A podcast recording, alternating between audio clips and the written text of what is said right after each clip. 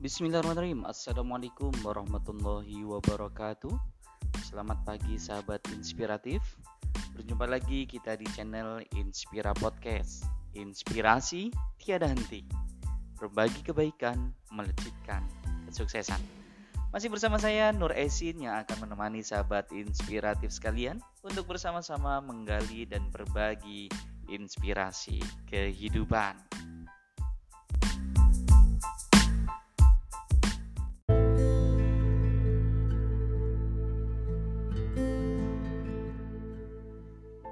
Bismillahirrahmanirrahim. Assalamualaikum warahmatullahi wabarakatuh.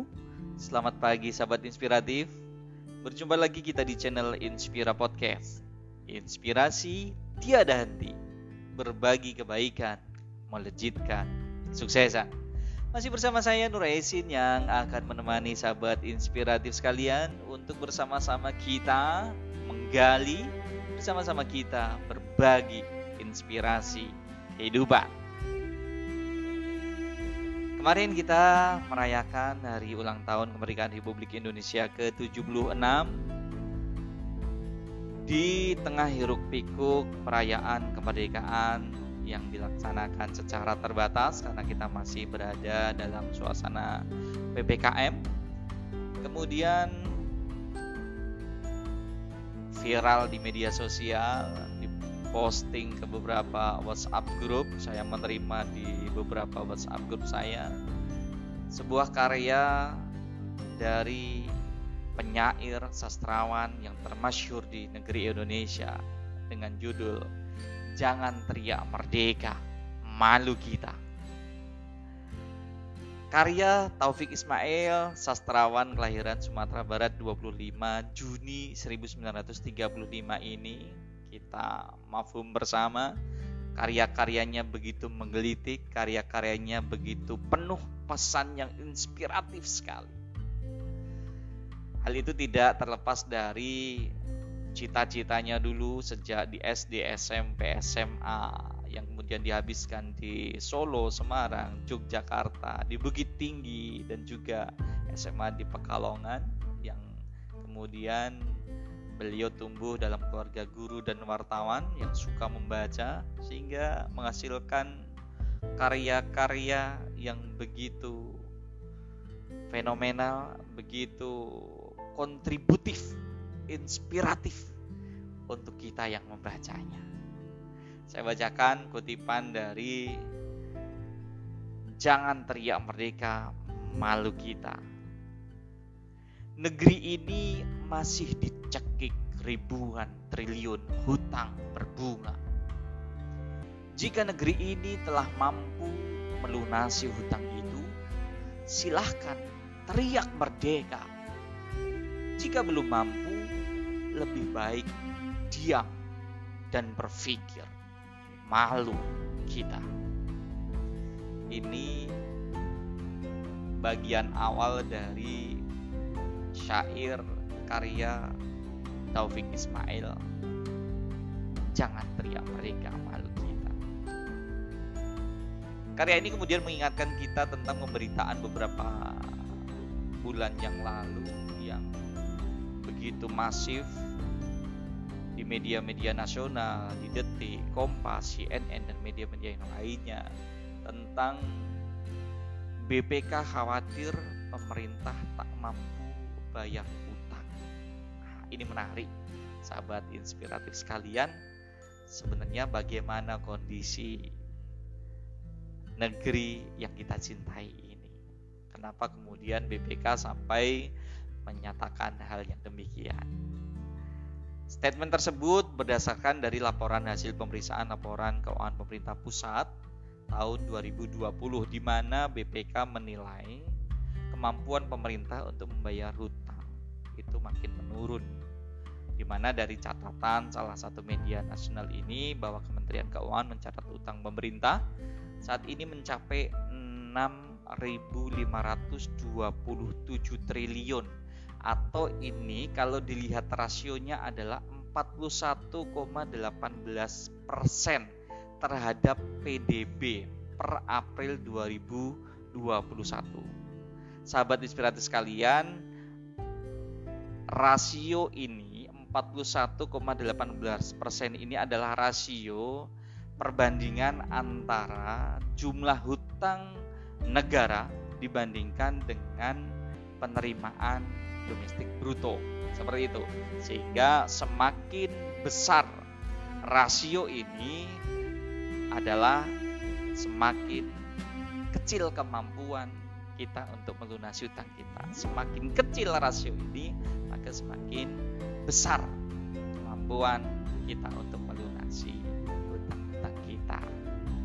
Belajar dari kondisi ini, inspirasi yang kita bisa ambil adalah yang pertama, sahabat inspiratif sekalian, yang namanya hutang itu di mana-mana memang membuat kita tidak merdeka. Kadangkala kita pengen sekali memenuhi kebutuhan kita, kebutuhan yang tidak urgent, kebutuhan yang tidak begitu penting, itu kemudian dipenuhi dengan berhutang. So, inspirasi dari kejadian ini, pemberitaan ini dan kita kembalikan dari kita akan mengambil inspirasi dari syair yang kemudian karya dari Taufik Ismail itu adalah yuk mulai hari ini kita mulai dari diri sendiri mulai dari yang kecil-kecil coba kita memberikan kontribusi untuk negeri ini. Dengan cara apa? Pertama kita coba untuk minimalisir hutang kita. Jangan kemudian sering-sering kita memenuhi kebutuhan kita dengan berhutang. Kalau memang tidak terpaksa sekali untuk kebutuhan investasi ataupun yang lainnya, untuk kebutuhan yang sangat urgent dan mendesak, coba kita tidak biasakan untuk berhutang. Yang kedua kalinya adalah, yuk kita punya BPK nih lembaga yang mempunyai kewenangan untuk memeriksa pengelolaan dan pertanggungjawaban keuangan negara. Untung ada BPK gitu, sehingga bisa mengakses kaitannya dengan kemampuan negara dalam memenuhi bayar hutang-hutang. Sehingga ada alarm di awal. Nah, apalagi yang bisa kita lakukan untuk memerdekakan negeri ini? Pertama adalah tentunya di mana pun kita berada, sebagai apa pun kita, kerja di mana pun kita, mari kita kerja sebaik-baiknya. Agar apa? Agar rizki kita melimpah lantaran kerja kita yang maksimal. Hubungannya apa? Hubungannya tentunya dengan partisipasi pajak kita juga akan optimal, sahabat inspiratif, sehingga itu akan berkontribusi untuk meningkatkan penerimaan negara dengan meningkat kan penerimaan negara tentunya secara langsung kita akan berkontribusi untuk menurunkan rasio. Karena kalau hutangnya tetap tapi penerimanya semakin tinggi maka rasionya akan turun. Seperti itu. Dan bagi kita-kita yang mungkin saat ini menjadi abdi negara sebagai ASN jangan begitu pelit-pelit. Nah kita ikhlaskan kalaupun kemudian banyak belanja kita dipotong untuk penajaman. Misalnya perjalanan dinas dipotong untuk penajaman anggaran untuk penanganan covid. Itu adalah hal terbaik yang bisa kita berikan. Kita berkontribusi sebaik-baiknya untuk lepaskan memerdekakan negara Republik Indonesia dari cengkeraman hutang Demikian edisi kita hari ini mengambil inspirasi dari puisi karya Taufik Ismail. Assalamualaikum warahmatullahi wabarakatuh.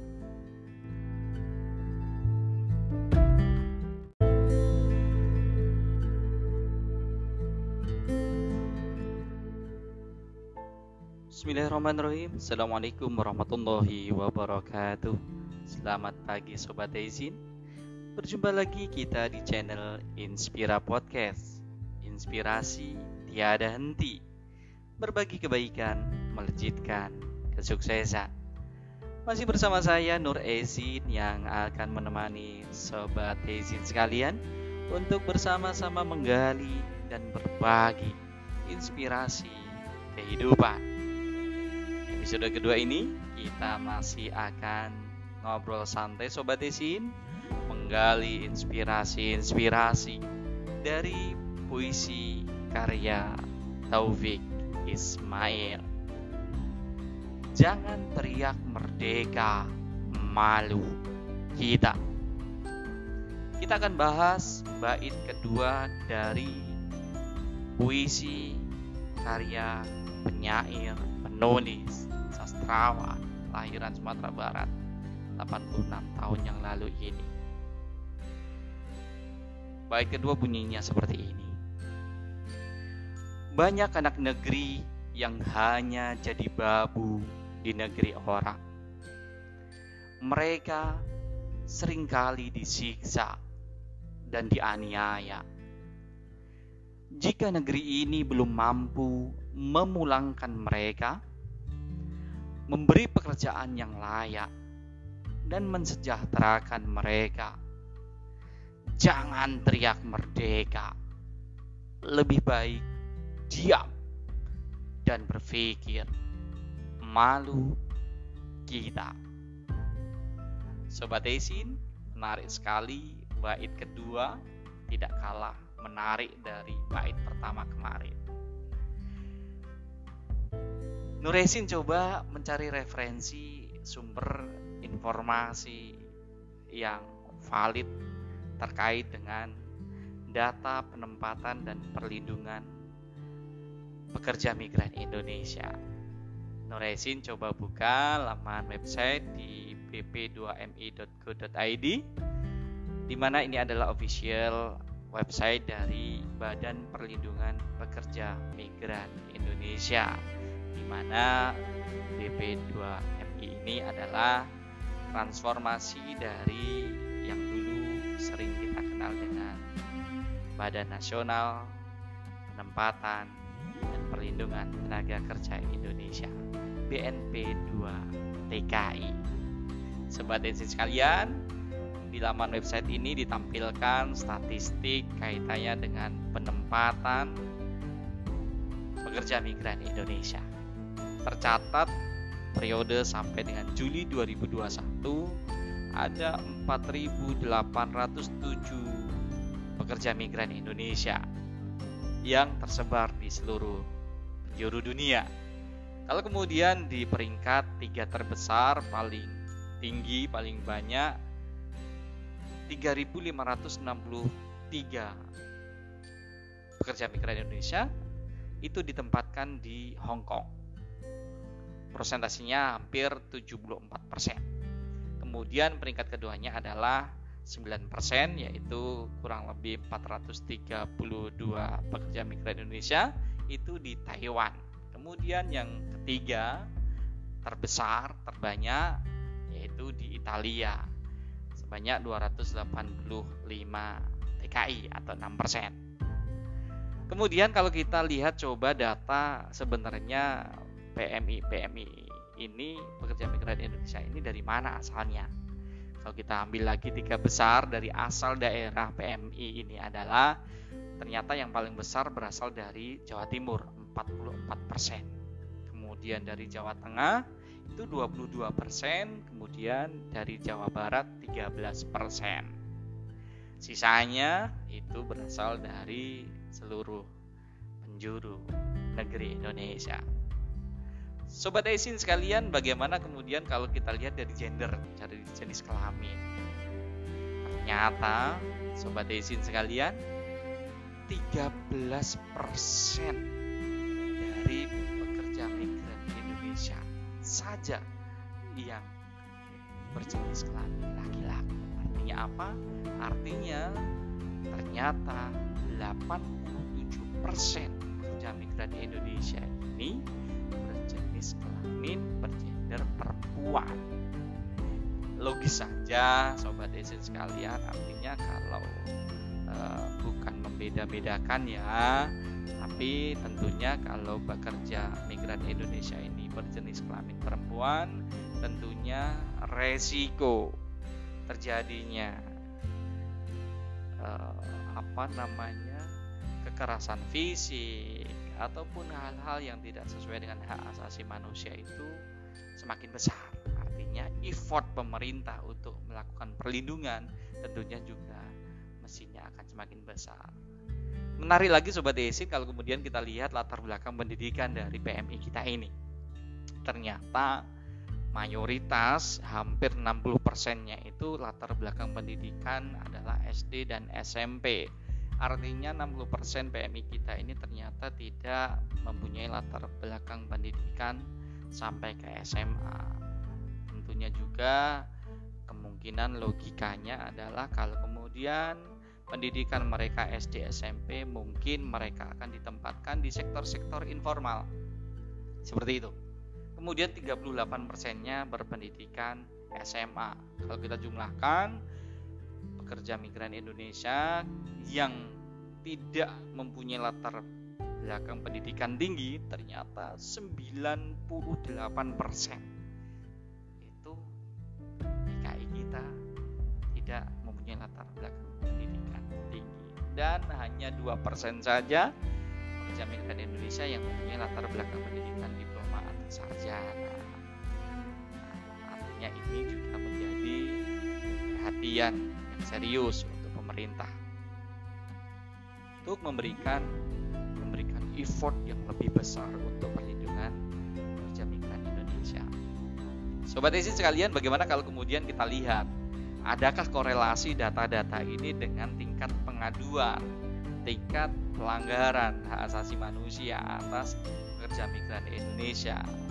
Di sini Badan Perlindungan Pekerja Migran Indonesia menyajikan data kaitannya dengan pengaduan-pengaduan atas hal tersebut. Kabar baiknya adalah prosentasenya, besarannya, jumlahnya itu semakin menurun sejak tahun 2019. Kalau di tahun 2019 ada 495 aduan kaitannya dengan PMI kita di luar negeri. Kemudian di tahun 2020 ini turun menjadi 300 aduan saja. Dan di tahun 2021 sampai periode Juli hanya ada 50 aduan. Ini kabar baik, walaupun kalau memang kita mau kritis, mungkin ini tidak serta-merta karena adanya penurunan prosentase dari aduan dibandingkan dengan jumlah penempatan TKI. Karena di dua tahun belakang ini 2020-2021 penempatan pekerja migran Indonesia juga terkendala kaitannya dengan adanya pandemi Covid. Sobat Desin sekalian, bagaimana kemudian kita mencoba mengkorelasikan antara jangan teriak merdeka malu kita dengan data-data yang disajikan BP2MI ini. Kita jangan berhenti, kita harus mencari inspirasi dari semua informasi. Untung kita punya BPK yang punya kewenangan untuk melaksanakan pemeriksaan pengelolaan dan tanggung jawab keuangan negara dalam hal perlindungan PMI ini tentunya menjadi kewenangan tugas fungsi dari Kementerian Tenaga Kerja dan juga Badan Perlindungan Pekerja Migran Indonesia. Kabar baiknya, sobat desin sekalian, BPK tidak hanya memeriksa atas kewajaran laporan keuangannya saja, tapi BPK juga melakukan pemeriksaan dengan tujuan tertentu dan BPK juga melakukan pemeriksaan atas kinerja dari Kementerian Tenaga Kerja dan juga Badan Perlindungan Pekerja Migran Indonesia. Sobat Esin sekalian, kemudian bagaimana apa hasil dari pemeriksaan yang dilakukan oleh BPK? Ternyata sobat desin sekalian, BPK sudah memberikan pandangan diagnosa atas permasalahan-permasalahan ini. Tujuannya untuk apa? Tujuannya tentunya untuk optimalisasi perlindungan PMI. Ada empat hal yang kemudian disoroti oleh BPK. Yang pertama adalah permasalahan regulasi, yang masalah kedua adalah masalah sistem informasi. Ini menjadi sesuatu yang penting karena di era 4.0 ini informasi menjadi sebuah keniscayaan konsumsi primer bagi seluruh warga negara. Kemudian permasalahan ketiga kaitannya dengan cost structure atau penetapan struktur biaya yang semestinya bisa dibuat lebih transparan, linci dan valid lagi sesuai dengan kondisi di lapangan. Dan diagnosa yang keempat permasalahannya adalah kaitannya dengan pembinaan atas purna TKI setelah mereka kembali ke Indonesia.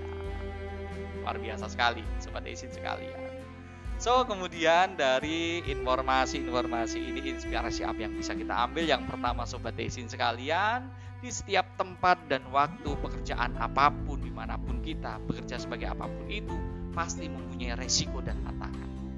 Tidak ada hidup tanpa tantangan dan masalah. So, jangan pernah takut mengambil keputusan menghadapi tantangan-tantangan itu. Mari kita hadapi karena pelaut yang hebat tidak akan terlahir dari lautan yang tenang. Laut yang hebat terlahir justru dari pelaut-pelaut yang berani menghadapi besarnya ombak di depan. Inspirasi yang kedua adalah untung ada BPK yang kemudian mengawal, mendiagnosa masalah-masalah bangsa secara komprehensif. Tidak berhenti di situ, tidak hanya mendiagnosa, tapi BPK juga memberikan resep untuk mengobatinya. Tergantung dari kita. Apakah resep itu kita tebus, apa kemudian obat-obatan itu kita konsumsi dengan tertib dan rutin sesuai dengan yang diresepkan oleh BPK. Jika kita ingin sembuh dari sakit kita tentunya keniscayaan kita mau tidak mau harus melaksanakan itu. Kemudian yang ketiga, mari bekali diri kita dengan ilmu. Sebagai PMI, sebagai warga negara, tentunya kita harus terus-menerus meningkatkan ilmu kita, pengetahuan kita. Karena sebuah hadis, man arada dunia fa'alih bil ilmi, wa man arada akhirat fa'alih bil ilmi, wa man aradahuma fa'alih bil ilmi. Barang siapa pengen hidup mulia di dunia, maka harus dengan ilmu Barang siapa pengen hidup mulia di akhirat, maka harus dengan ilmu dan barang siapa ingin hidup mulia dunia dan akhirat, maka harus dengan ilmu. Demikian sobat izin sekalian, inspirasi kedua dari puisi karya Taufik Ismail. Terima kasih sudah bersama Nur Ezin di Inspira Podcast inspirasi tiada henti, berbagi kebaikan, melejitkan kesuksesan. Assalamualaikum warahmatullahi wabarakatuh.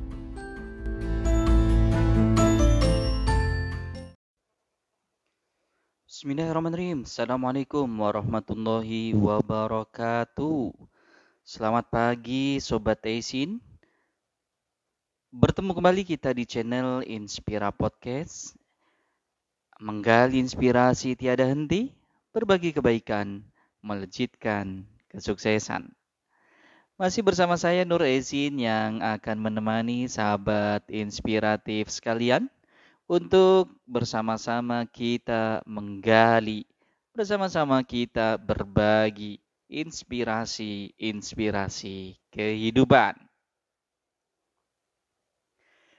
Episode ketiga ini kita masih akan membahas ngobrol santai, menggali inspirasi-inspirasi dari puisi karya Taufik Ismail berjudul Jangan Teriak Merdeka, Malu Kita. Sobat Desin sekalian, kita akan coba menggali inspirasi. Kesempatan ini kita di bait ketiga. Bunyinya seperti ini Negeri Katulistiwa dihampari kekayaan alam yang luar biasa. Namun dikelola oleh orang lain. Rakyat hampir tak menikmatinya. Jika kekayaan alam ini belum bisa dikuasai negara, jangan teriak merdeka. Lebih baik diam dan berpikir malu kita. Oke Sobat Esin, bait ketiga ini membahas tentang kekayaan alam negeri Indonesia yang luar biasa. teringat kita dulu ada syair lagu dari Kus Plus yang kemudian segala macam apa yang kita tanam di negeri kita, di tanah kita ini akan menghasilkan komoditi, menghasilkan produksi yang bisa memenuhi kebutuhan kita sehari-hari.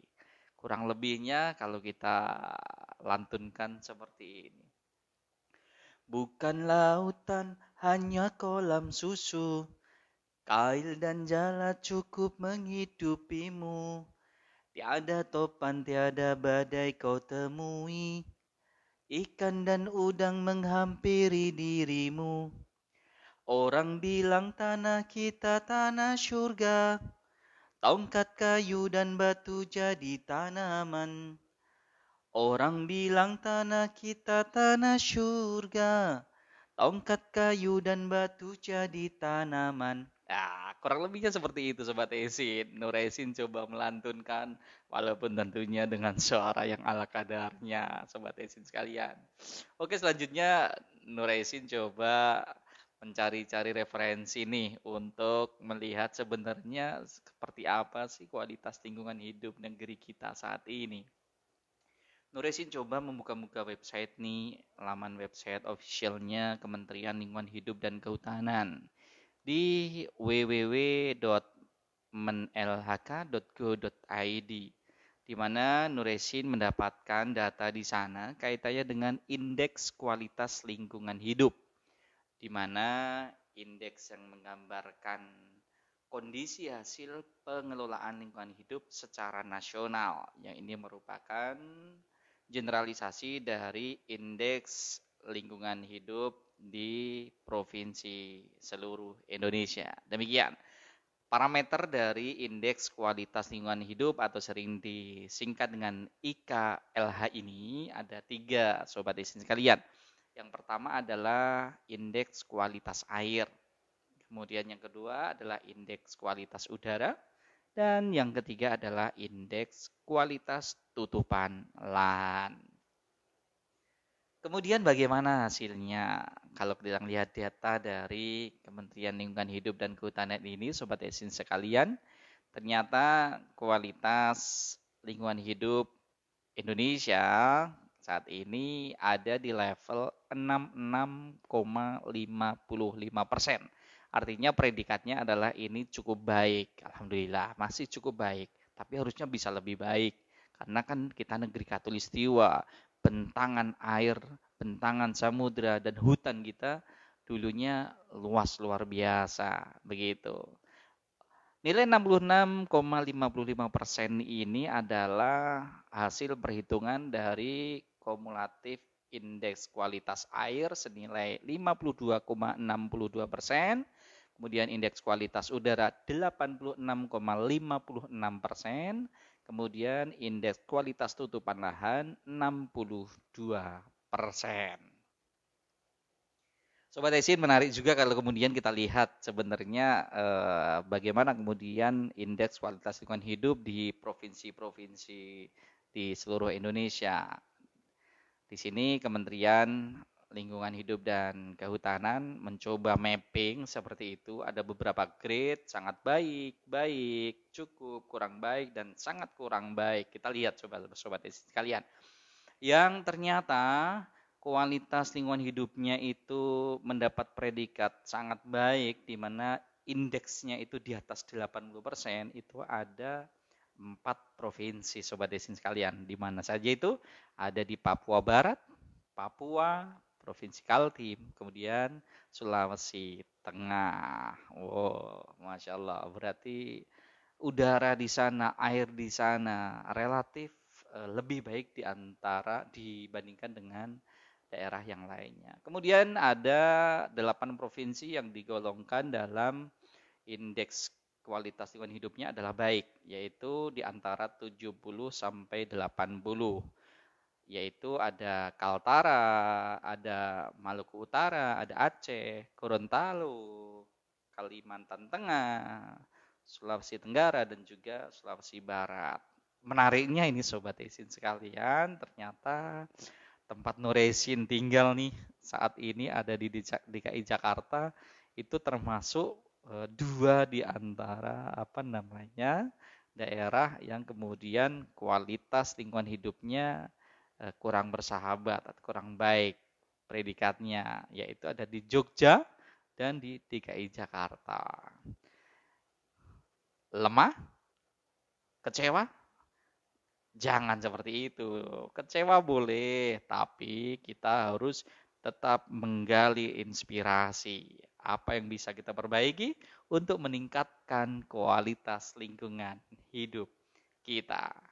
Kita tidak perlu kemudian mencari kambing hitam atas semuanya itu, tapi bagaimana kita mencari inspirasi dan solusi atas permasalahan itu. Sobat Esin sekalian, untung kita punya BPK, Badan Pemeriksa Keuangan Republik Indonesia, di mana BPK telah melaksanakan pemeriksaan pengelolaan dan tanggung jawab keuangan negara di Kementerian Lingkungan Hidup dan Kehutanan. Tidak hanya laporan keuangannya saja Sobat Desin sekalian yang diperiksa, tapi juga BPK melakukan pemeriksaan atas kinerja dari Kementerian Lingkungan Hidup dan Kehutanan. Coba Nur Esin di sini mencari referensi lagi nih, biar yang kita obrolin itu ada dasarnya. Sobat Esin sekalian, Nur Esin coba mencari dari laman website BPK di www.bpk.go.id. Ternyata di tahun 2021 BPK juga telah melaksanakan tuh pemeriksaan kinerja atas efektivitas pemantauan, pengelolaan limbah B3 dan pemulihan lahan terkontaminasi limbah B3 di Kementerian Lingkungan Hidup dan Kehutanan. Ada empat aspek yang kemudian menjadi sorotan BPK. Yang pertama, adalah aspek perencanaan strategis dalam kegiatan pemantauan pengelolaan limbah B3 dan pemulihan lahan yang terkontaminasi. Highlightnya apa? Ini perlu disempurnakan lagi, disinergikan lagi. Untuk apa? Untuk memitigasi dampak pada manusia dan lingkungan. Aspek yang kedua adalah kaitannya dengan dukungan kelembagaan dan sumber daya. Dalam hal ini, BPK menyoroti kaitannya dengan perlunya sistem informasi untuk menjamin pemantauan atas seluruh pengelolaan limbah B3 dan terpulihkannya lahan terkontaminasi. Aspek yang ketiga adalah kaitannya dengan pelaksanaan pemantauan yang kemudian perlu dioptimalisasi lagi dan yang keempat, Sobat Desin sekalian, BPK menemukan kelemahan dalam pemantauan pengelolaan limbah B3 infeksius. Kaitannya, Sobat Desin sekalian, ini dengan pandemi COVID-19. Iya ya, kan sekarang rumah sakit dan seluruh daerah di mana-mana kan pasti banyak limbah infeksius ya. Dari saudara-saudara kita yang kemudian terpapar COVID-19. Kita doakan semoga pandemi ini segera berakhir. Sobat Esin sekalian, inspirasi apa nih? Ya, kita sampai di ujung inspirasi. Kita harus bisa mencari inspirasi dari apa yang terjadi. So, yang pertama, lingkungan hidup ini adalah tempat tinggal kita beserta makhluk hidup yang lainnya. So, sudah seharusnya kita bersama-sama bersinergi, berkolaborasi untuk merawat lingkungan hidup kita demi kelestarian dan keutuhan ciptaannya. Untung ada BPK yang selalu mempunyai cara mendiagnosa masalah secara komprehensif dan tidak berhenti di situ saja, tapi juga memberikan resep-resep penyembuhan untuk masalah sakit itu.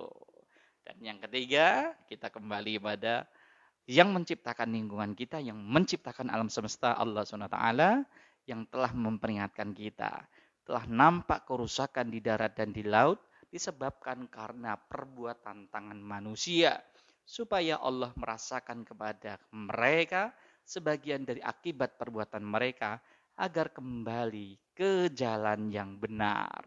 Ini semuanya adalah peringatan dari Allah dan mari bersama-sama kita bersinergi, berkolaborasi untuk mencari solusi. Demikian Sobat Esin, menggali inspirasi tiada henti berbagi kebaikan, melejitkan kesuksesan. Assalamualaikum warahmatullahi wabarakatuh.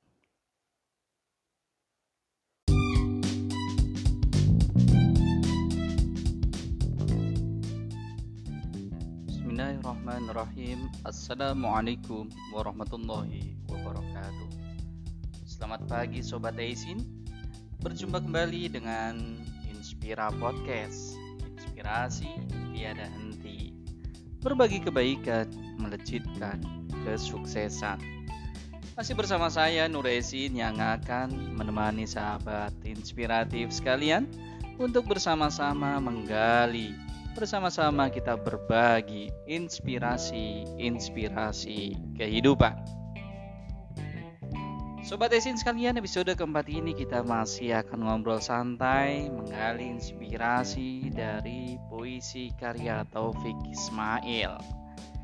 Kita hari ini coba akan bahas bait keempat dari puisi Jangan teriak merdeka, malu kita.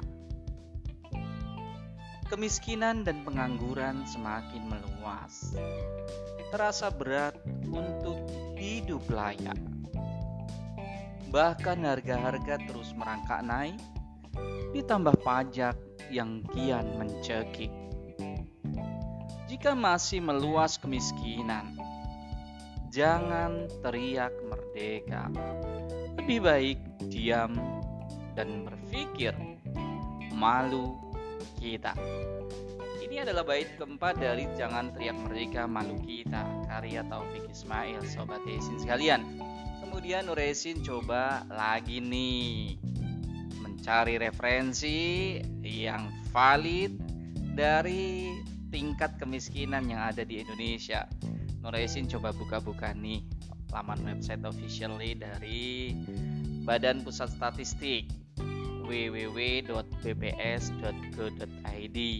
di mana di sana kemudian dinyatakan untuk mengukur kemiskinan BPS menggunakan konsep kemampuan memenuhi kebutuhan dasar atau basic needs approach. Dengan pendekatan ini kemiskinan dipandang sebagai ketidakmampuan dari sisi ekonomi untuk memenuhi kebutuhan dasar makanan dan bukan makanan yang diukur menurut garis kemiskinan. Makanan dan bukan makanan. Di mana dari data Badan Pusat Statistik Sobat Desi sekalian bahwa garis kemiskinan makanan adalah nilai pengeluaran kebutuhan minimum makanan di mana nilainya adalah setara dengan 2100 kilokalori per kapita per hari. Sementara itu kalau garis kemiskinan yang dari bukan makanan dinilai dari minimum pengeluaran untuk perumahan, sandang, pendidikan, kesehatan, dan kebutuhan pokok bukan makanan yang lainnya. Sobat Desin sekalian, kemudian dari data Badan Pusat Statistik tersebut untuk periode Maret 2021 jumlah penduduk miskin Republik Indonesia ini adalah sebesar 27,54 juta orang. Kabar baiknya angka ini turun 0,01 juta orang terhadap periode bulan September 2020.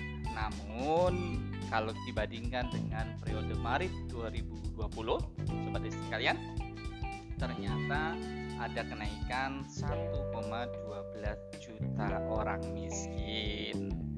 Sementara untuk persentase penduduk miskin pada Maret 2021 sebesar 10,14 persen. Lagi-lagi ini turun 0,05 persen kalau dibandingkan dengan posisi September 2020. Tetapi sobat desin sekalian, kalau dibandingkan dengan posisi Maret 2020, angka ini adalah naik 0,36 persen.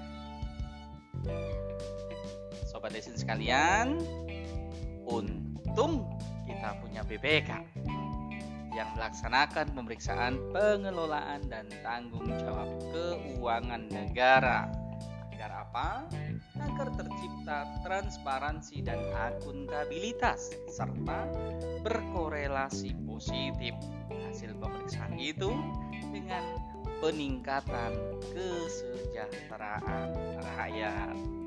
Nuresin coba mencari referensi nih langsung dari laman website wartapemeriksa.bbk.go.id di mana ternyata BPK banyak melakukan upaya-upaya untuk optimalisasi penanganan dan pengentasan kemiskinan di Indonesia. Ada setidaknya kalau kemudian dilihat di laman website ini pertama bahwa BPK menemukan masalah dalam penyaluran realisasi dana bantuan sosial atau bansos di beberapa kementerian lembaga dengan nilai totalnya 3,3 triliun. Nah, padahal ini menjadi salah satu solusi pemerintah biasanya dalam upaya pengentasan kemiskinan 3,3 triliun. Kalau ini bisa dioptimalkan, harapannya tingkat kemiskinan bisa ditekan.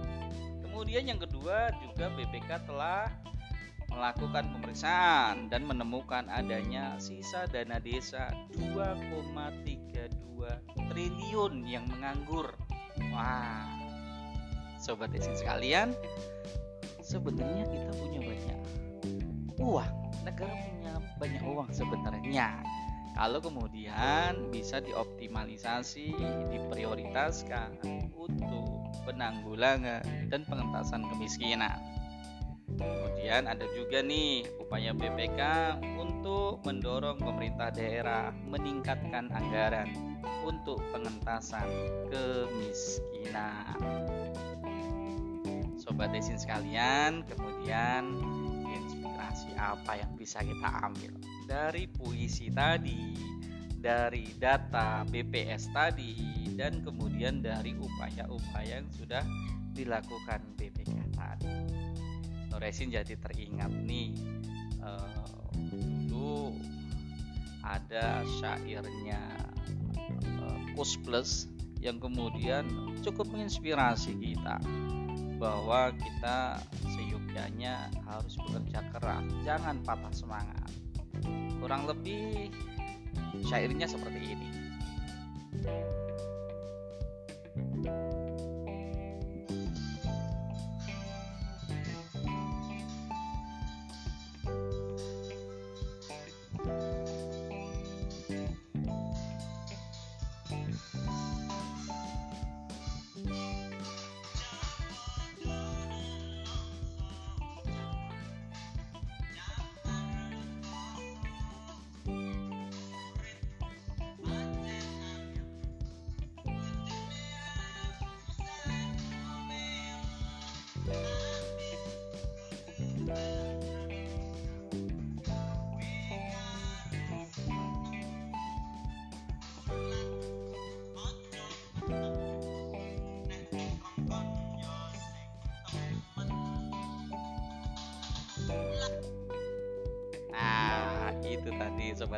Sobat desin sekalian Jopodo nelongso Jamane. jaman rekoso.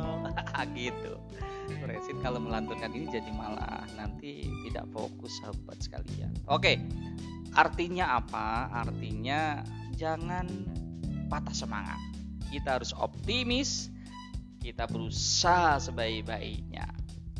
Karena manjada wajada siapa yang bekerja keras pasti hasil tidak akan mengkhianati usahanya. Ada sebuah kisah menarik tatkala Rasulullah Shallallahu Alaihi Wasallam hijrah ke Madinah. Kemudian sebelum masuk kota Madinah bertemu dengan seorang lelaki yang di tengah terik matahari bertelanjang dada.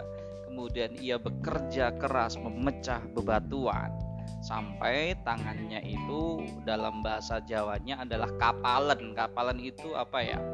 E, sampai mengeras dan kasar begitu. Kemudian Rasulullah mengatakan bertanya, "Ya fulan, kamu bekerja seperti ini untuk apa?"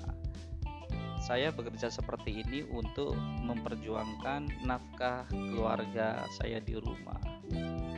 Sobat isin sekalian, apa yang dilakukan Rasulullah? Ternyata Rasulullah kemudian langsung mengambil tangan laki-laki itu, kemudian menciumnya. Para sahabat heran, kenapa sampai Rasulullah sedemikian heroik mengambil tangan sahabat tersebut, kemudian sampai menciumnya. Kemudian Rasulullah mengatakan, Hadhihi yadun la tamasihi narun abada. Inilah tangan yang tidak akan pernah disentuh api neraka. Inspirasinya apa sobat isin sekalian? Bahwa ketika kita bekerja keras, ketika kita bekerja penuh semangat, penuh optimisme, menggunakan semua potensi kita, melaksanakan amanah kita yang sebagai pemeriksa yang memeriksa, yang sebagai abdi negara menjadi abdi negara, yang sebagai pengusaha-pengusaha yang amanah, pebisnis-pebisnis yang bersih, maka itu akan menjadikan kita golongan orang-orang yang selamat di dunia, selamat di akhirat. Demikian sobat Esin sekalian, kita berhasil menggali inspirasi dari kemiskinan yang ada di negeri ini. Jangan pesimis, tapi kita tetap harus optimis. Menggali inspirasi tiada henti, berbagi kebaikan, melejitkan kesuksesan. Sampai bertemu di episode berikutnya di Inspirasi Podcast bersama Nurezin. Assalamualaikum warahmatullahi wabarakatuh.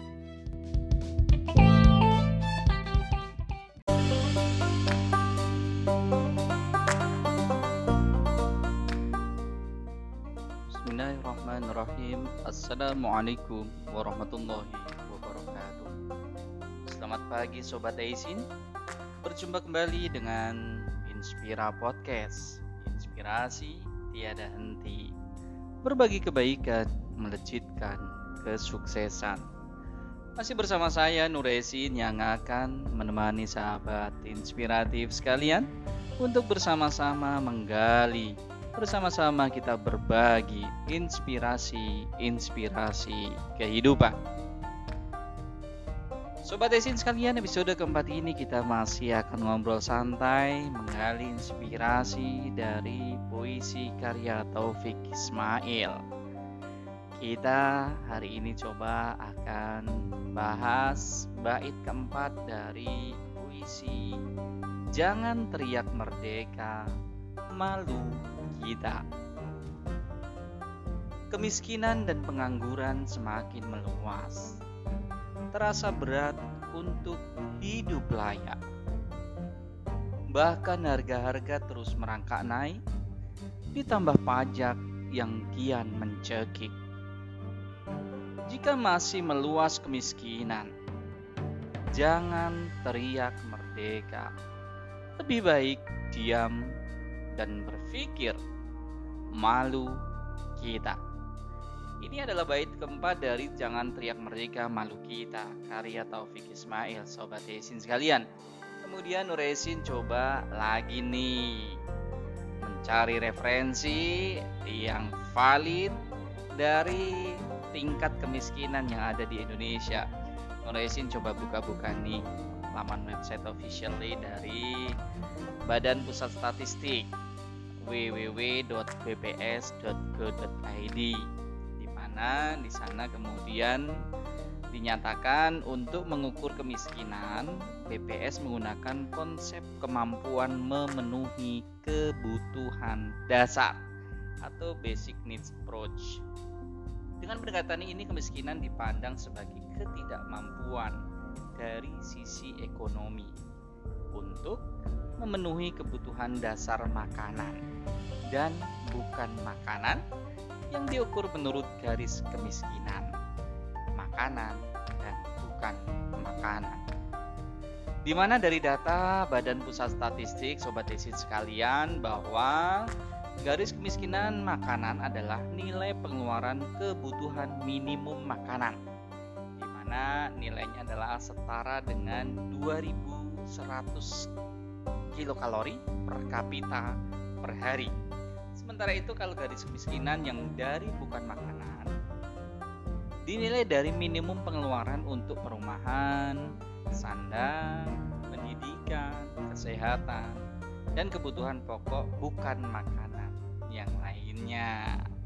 Sobat Desi sekalian, kemudian dari data Badan Pusat Statistik tersebut untuk periode Maret 2021 jumlah penduduk miskin Republik Indonesia ini adalah sebesar 27,54 juta orang. Kabar baiknya, angka ini turun 0,01 juta orang terhadap periode bulan September 2020. Namun, kalau dibandingkan dengan periode Maret 2020, sobat istri kalian, ternyata ada kenaikan 1,12 juta orang miskin. Sementara untuk persentase penduduk miskin pada Maret 2021 sebesar 10,14 persen.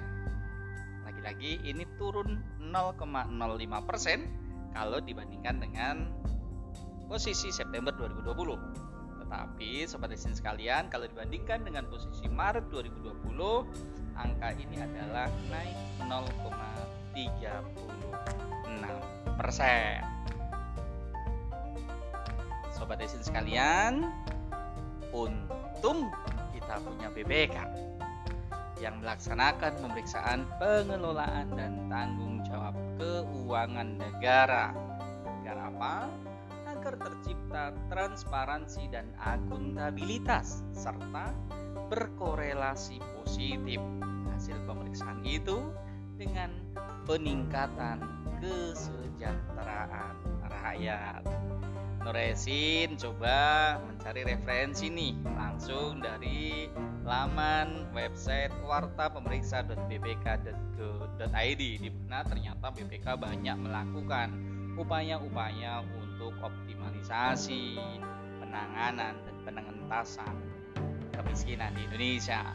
Ada setidaknya kalau kemudian dilihat di laman website ini pertama bahwa BPK menemukan masalah dalam penyaluran realisasi dana bantuan sosial atau bansos di beberapa kementerian lembaga dengan nilai totalnya 3,3 triliun. Nah, padahal ini menjadi salah satu solusi pemerintah biasanya dalam upaya pengentasan kemiskinan kemiskinan 3,3 triliun. Kalau ini bisa dioptimalkan, harapannya tingkat kemiskinan bisa ditekan. Kemudian yang kedua juga BPK telah melakukan pemeriksaan dan menemukan adanya sisa dana desa 2,32 triliun yang menganggur. Wah, sobat desin sekalian, sebenarnya kita punya banyak uang. Negara punya banyak uang sebenarnya kalau kemudian bisa dioptimalisasi, diprioritaskan untuk penanggulangan dan pengentasan kemiskinan. Kemudian ada juga nih upaya BPK untuk mendorong pemerintah daerah meningkatkan anggaran untuk pengentasan kemiskinan. Sobat Desin sekalian, kemudian inspirasi apa yang bisa kita ambil dari puisi tadi, dari data BPS tadi, dan kemudian dari upaya-upaya yang sudah dilakukan BPK tadi.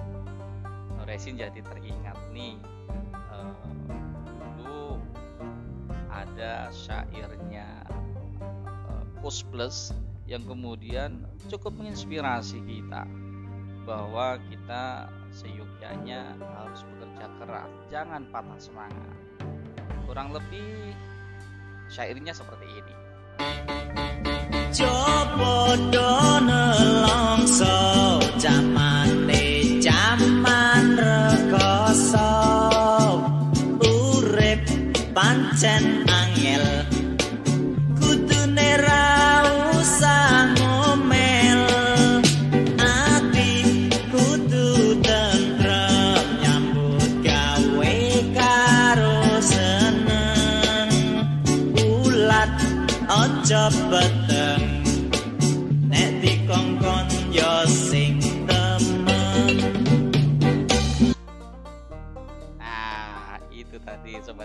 desin sekalian Jopodo nelongso Jamane zaman rekoso.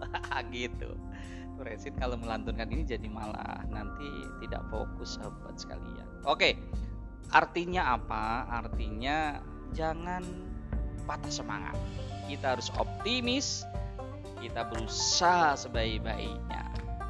Karena manjada wajada Siapa yang bekerja keras pasti hasil tidak akan mengkhianati usahanya. Ada sebuah kisah menarik tatkala Rasulullah Shallallahu Alaihi Wasallam hijrah ke Madinah. Kemudian sebelum masuk kota Madinah bertemu dengan seorang lelaki yang di tengah terik matahari bertelanjang dada. Kemudian ia bekerja keras memecah bebatuan sampai tangannya itu dalam bahasa Jawanya adalah kapalan. Kapalan itu apa ya? E, sampai mengeras dan kasar begitu. Kemudian Rasulullah mengatakan bertanya, "Ya fulan, kamu bekerja seperti ini untuk apa?" Saya bekerja seperti ini untuk memperjuangkan nafkah keluarga saya di rumah. Sobat isin sekalian, apa yang dilakukan Rasulullah?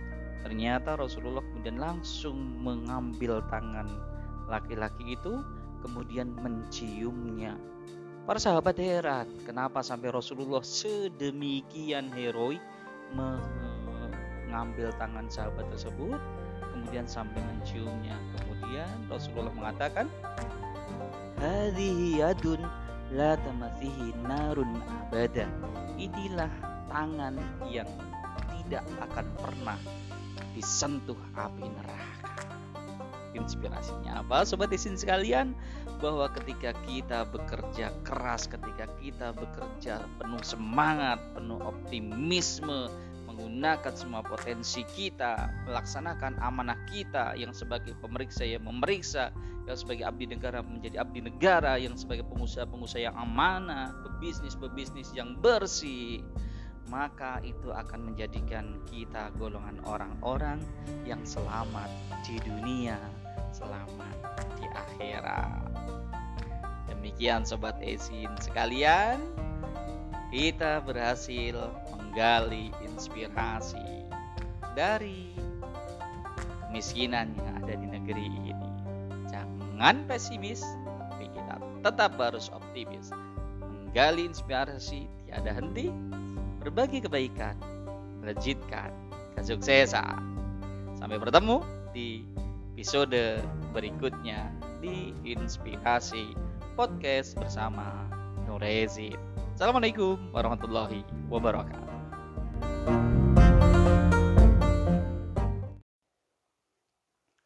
Bismillahirrahmanirrahim. Assalamualaikum warahmatullahi wabarakatuh.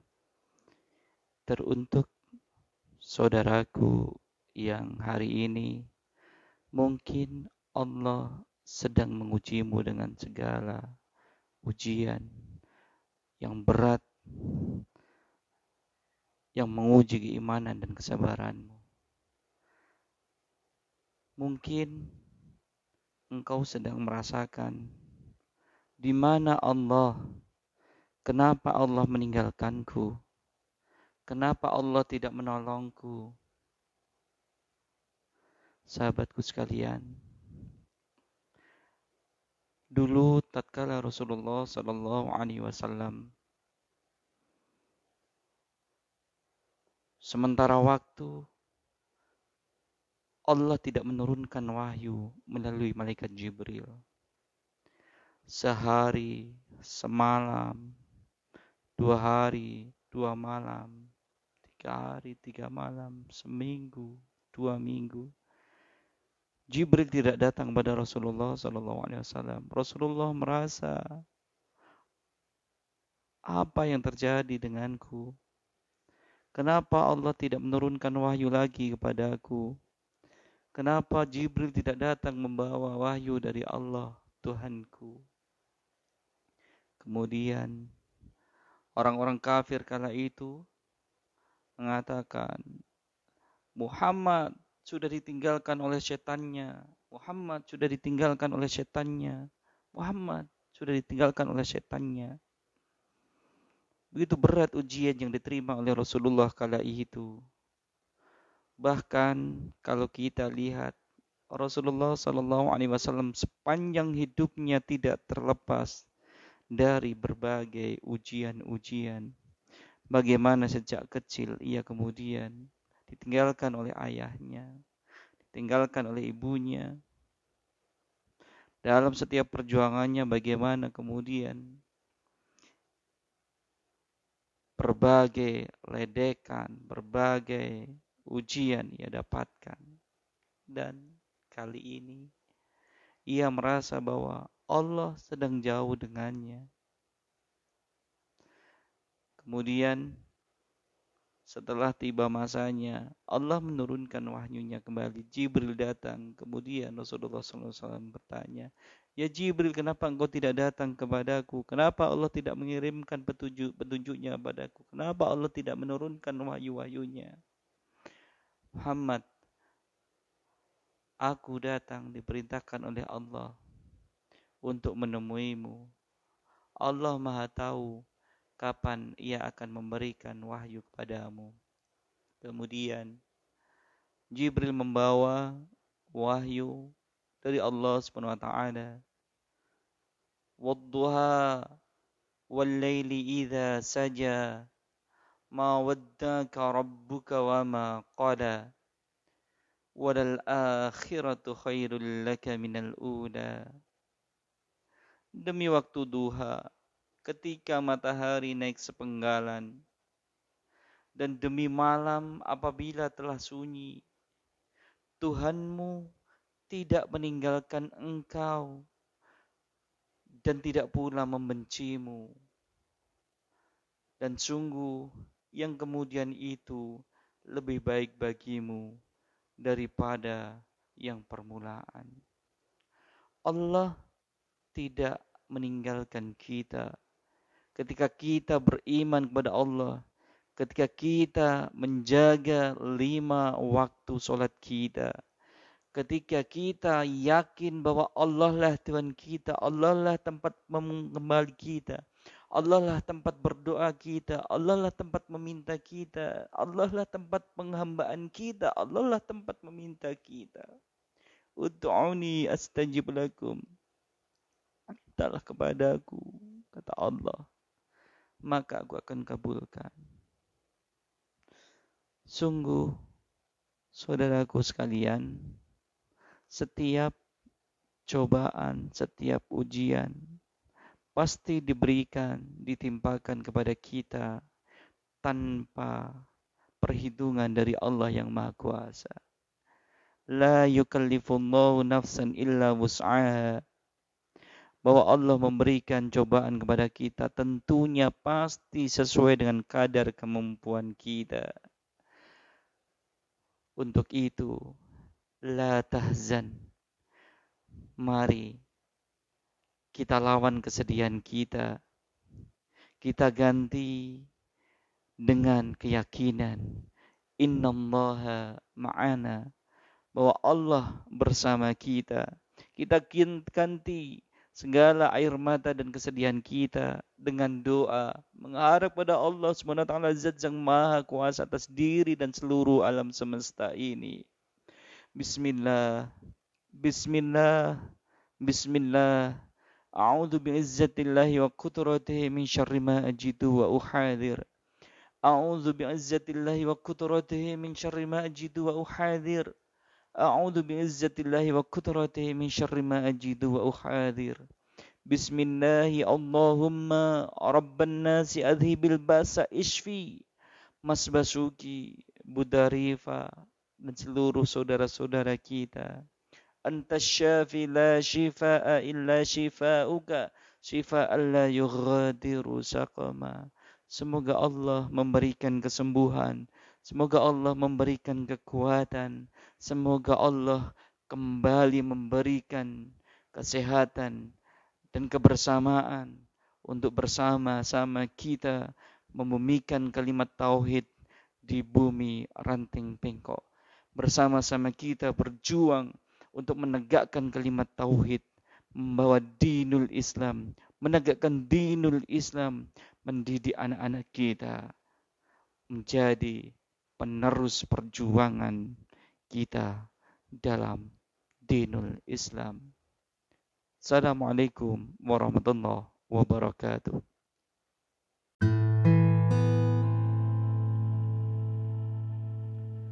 Assalamualaikum warahmatullahi wabarakatuh. Masih di Inspira Podcast, inspirasi tiada henti, berbagi kebaikan, melejitkan kesuksesan. Sahabat-sahabat inspiratif,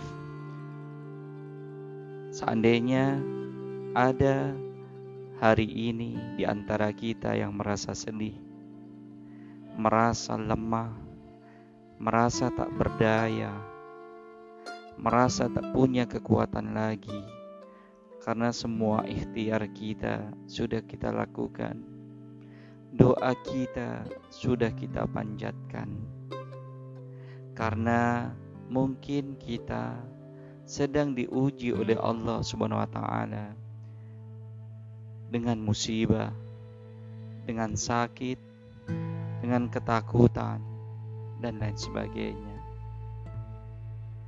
Mari bersama kita kembali kepada Allah Subhanahu wa taala, zat yang menciptakan kita, zat yang maha mengatur segala yang terjadi pada diri kita. وَلَنَبْلُوَنَّكُمْ بِشَيْءٍ مِّنَ الْخَوْفِ وَالْجُوعِ ونقص من الأموال والأنفس والثمرات وبشر الصابرين Sungguh setiap hidup, setiap kita pasti akan diuji oleh Allah.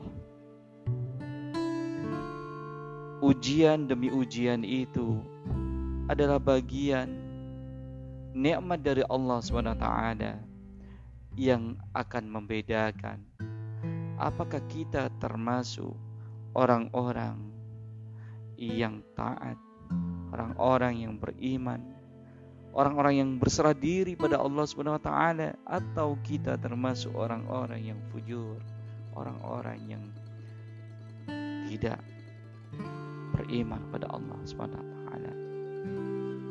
Kalau hari ini kita sedang merasa sedih, Hari ini kita sedang merasa tidak berdaya. Hari ini kita sedang merasa tidak punya kekuatan lagi.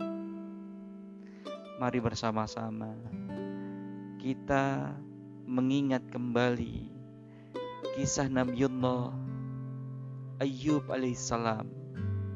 Bagaimana Allah kala itu memberikan nikmat yang begitu banyak dengan keluarga yang lengkap, dengan paras yang tampan, dengan harta yang melimpah. Namun Allah berkehendak untuk menguji Nabiullah Ayub alaihissalam. Kemudian ditimpakan sakit kepadanya, sakit kulit yang bahkan dalam kitab Nukathir disebutkan bahwa sekujur tubuhnya bahkan pori-porinya semuanya tidak ada yang tersisa semuanya terkena terkena penyakit kulit atau penyakit kusta. Satu demi satu putra putri beliau pun diambil oleh Allah Subhanahu wa taala. Kemudian ditinggalkan oleh orang-orang di sekitarnya, ditinggalkan oleh orang-orang, sahabat-sahabatnya, tetangga-tetangganya. Dikisahkan kala itu bahwa Nabi Ayub hanya ditemani oleh istri beliau yang kemudian senantiasa menambahkan, senantiasa menguatkan, senantiasa memberikan semangat kepada Nabi Ayub alaihissalam sampai kemudian dikisahkan tidak hanya sehari, dua hari, seminggu, dua minggu, sebulan, dua bulan. Bahkan para alim mengatakan, meriwayatkan bahwa sakit Nabi Ayub alaihissalam ini berlangsung selama 18 tahun.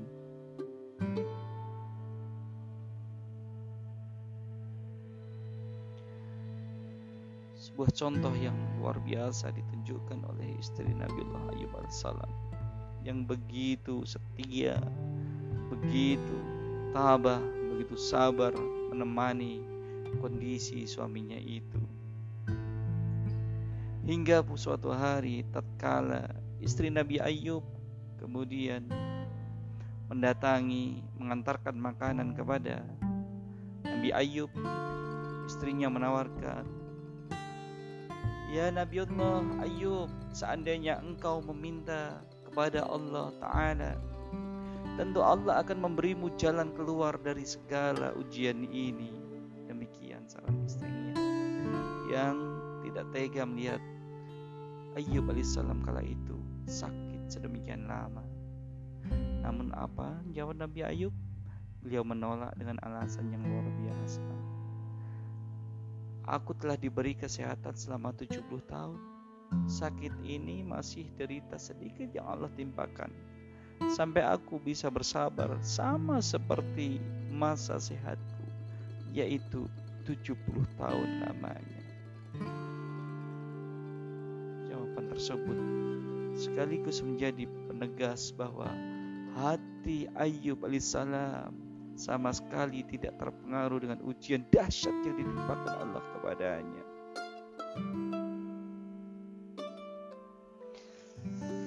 Kemudian singkat cerita Allah SWT dalam surah Al-Anbiya ayat 83 dan 84 mengisahkan A'udzu billahi minasyaitonir rajim وأيوب إذ نادى ربه أني مسني الضر وأنت أرحم الراحمين. فاستجبنا له فكشفنا ما به من ضر وآتيناه أهله ومثلهم معهم رحمة من عندنا وذكرى للعالم عابدين. Dan ingatlah Ayub ketika kemudian Ayub berdoa kepada Tuhannya Wahai Tuhanku Sungguh aku telah ditimpa penyakit dan sungguh engkau maha penyayang dari semua yang penyayang. Maka Allah kabulkan doanya. Lalu Allah lenyapkan penyakit yang ada padanya. Dan kami kembalikan keluarganya kepadanya. Dan kami lipat gandakan jumlah mereka sebagai suatu rahmat dari kami. Dan untuk menjadi peringatan bagi semua yang menyembah Allah Subhanahu wa taala. Tatkala Allah sudah berkehendak, tatkala Allah kemudian sudah mencabut ujian-ujian itu, mengabulkan doa-doa Nabi Ayub, mengabulkan doa istri Nabi Ayub. Kemudian Allah membalasnya dengan balasan nikmat yang berlipat ganda. Diberikan hartanya kembali, diberikan kesehatannya kembali, diberikan keluarganya kembali, bahkan berlipat ganda. Sahabat-sahabatku, bagi sahabatku yang saat ini sedang menerima ujian dari Allah Ta'ala, mungkin sedang sakit, mungkin keluarganya sedang sakit, Mungkin ibunya sedang sakit, mungkin suaminya sedang sakit, mungkin anak-anaknya sedang sakit. Tetaplah optimis, tetaplah berprasangka baik kepada Allah. Teguhkan kesabaranmu, kuatkan kembali sujudmu, nikmatkan rukukmu, dan khusyukkan solatmu mintalah kepada Allah Ta'ala berdoalah kepada Allah SWT dengan doa sekhusyuk-khusyuknya. Insya Allah Allah maha mendengar Allah maha mengabulkan segala doa dan permintaan kita. Rabbana atina fid dunya hasanah wa fil akhirati hasanah wa qina adzabannar. Allahumma afini fi badani Allahumma afini fi badani Allahumma afini fi badani بسم الله الذي لا يضر مع اسمه شيء في الأرض ولا في السماء وهو السميع العليم Allahumma inni a'udzubika minal barasi wal jununi wal judami wa min sayyi'il asqam. Assalamualaikum warahmatullahi wabarakatuh.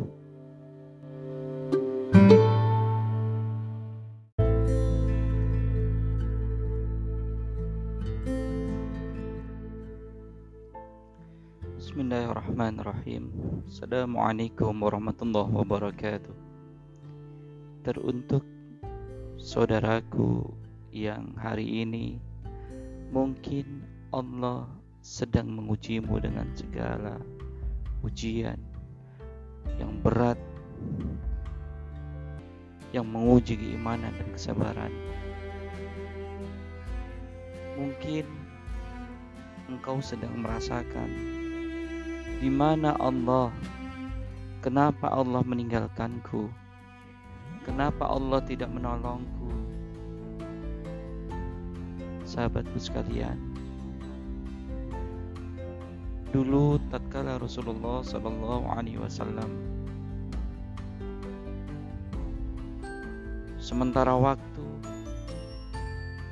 Allah tidak menurunkan wahyu melalui malaikat Jibril sehari, semalam, dua hari, dua malam, tiga hari, tiga malam, seminggu, dua minggu. Jibril tidak datang kepada Rasulullah Sallallahu Alaihi Wasallam. Rasulullah merasa apa yang terjadi denganku? Kenapa Allah tidak menurunkan wahyu lagi kepadaku? Kenapa Jibril tidak datang membawa wahyu dari Allah Tuhanku? Kemudian orang-orang kafir kala itu mengatakan Muhammad sudah ditinggalkan oleh setannya. Muhammad sudah ditinggalkan oleh setannya. Muhammad sudah ditinggalkan oleh setannya. Begitu berat ujian yang diterima oleh Rasulullah kala itu. Bahkan kalau kita lihat Rasulullah Shallallahu Alaihi Wasallam sepanjang hidupnya tidak terlepas dari berbagai ujian-ujian.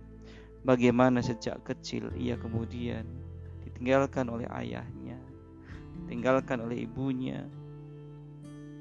Dalam setiap perjuangannya bagaimana kemudian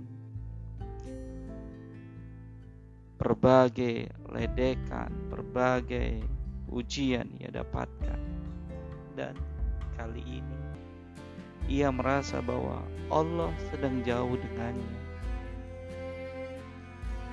Kemudian setelah tiba masanya Allah menurunkan wahyunya kembali. Jibril datang. Kemudian Rasulullah SAW bertanya Ya Jibril kenapa engkau tidak datang kepadaku? Kenapa Allah tidak mengirimkan petunjuk petunjuknya padaku Kenapa Allah tidak menurunkan wahyu-wahyunya? Muhammad Aku datang diperintahkan oleh Allah untuk menemuimu. Allah Maha Tahu kapan Ia akan memberikan wahyu padamu. Kemudian Jibril membawa wahyu dari Allah Subhanahu wa taala. Wadduha wal laili idza saja ma waddaka rabbuka wa ma qala walal akhiratu khairul laka minal ula demi waktu duha ketika matahari naik sepenggalan. Dan demi malam apabila telah sunyi Tuhanmu tidak meninggalkan engkau dan tidak pula membencimu. Dan sungguh yang kemudian itu lebih baik bagimu daripada yang permulaan.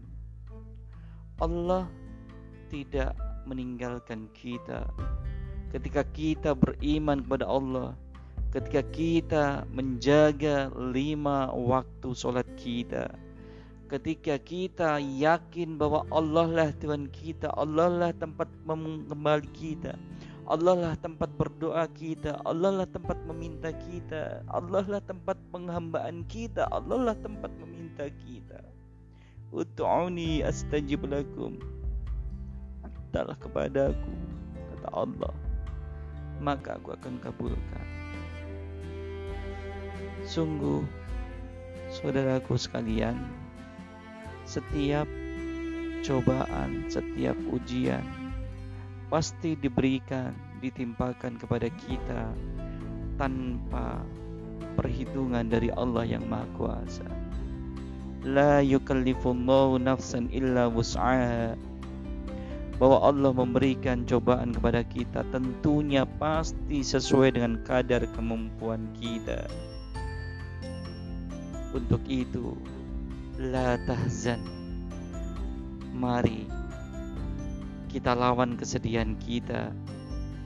Kita ganti dengan keyakinan innallaha ma'ana bahwa Allah bersama kita.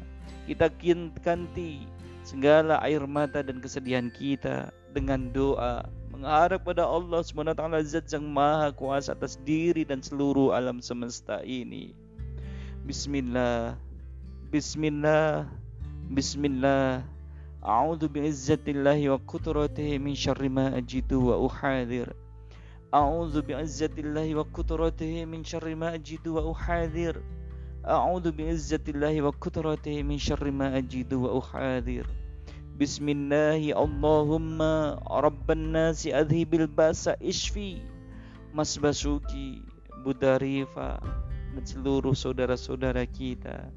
Anta syafi la shifa'a illa shifa'uka Shifa'an la yughadiru saqama. Semoga Allah memberikan kesembuhan. Semoga Allah memberikan kekuatan Semoga Allah kembali memberikan kesehatan dan kebersamaan untuk bersama-sama kita membumikan kalimat tauhid di bumi ranting bengkok. Bersama-sama kita berjuang untuk menegakkan kalimat tauhid, membawa dinul Islam, menegakkan dinul Islam, mendidik anak-anak kita menjadi penerus perjuangan kita dalam dinul Islam. Assalamualaikum warahmatullahi wabarakatuh.